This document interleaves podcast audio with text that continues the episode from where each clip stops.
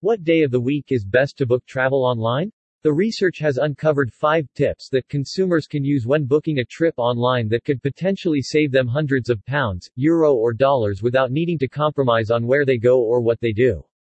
Europeans and Americans are ready to spend money on travel in 2023 despite inflation, political unrest, and a depression threatening consumers. Why you should book your trip on a Wednesday. Package prices often fluctuate throughout the week, so it's best to avoid booking on weekends. The priciest day to book Saturday. You can save 5% by opting to book on a Wednesday instead.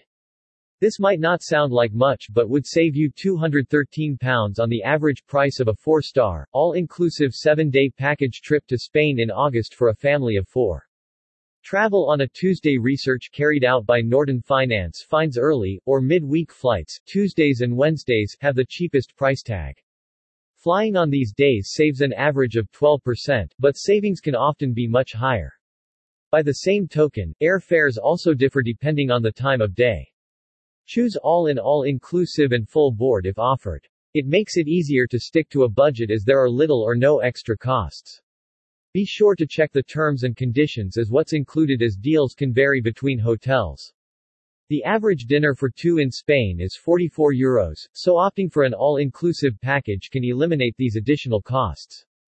Thrifty holiday makers prefer packages booking independently often allows more flexibility, but packages tend to work out cheaper overall once extras like airport transfers and insurance are factored in.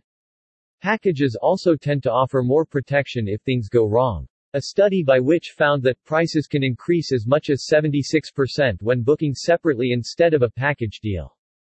As reported in Travel Daily News Media the peak in online booking searches in the UK for cheap holidays reflect the public's desire to make travel plans in 2023 without causing financial difficulty.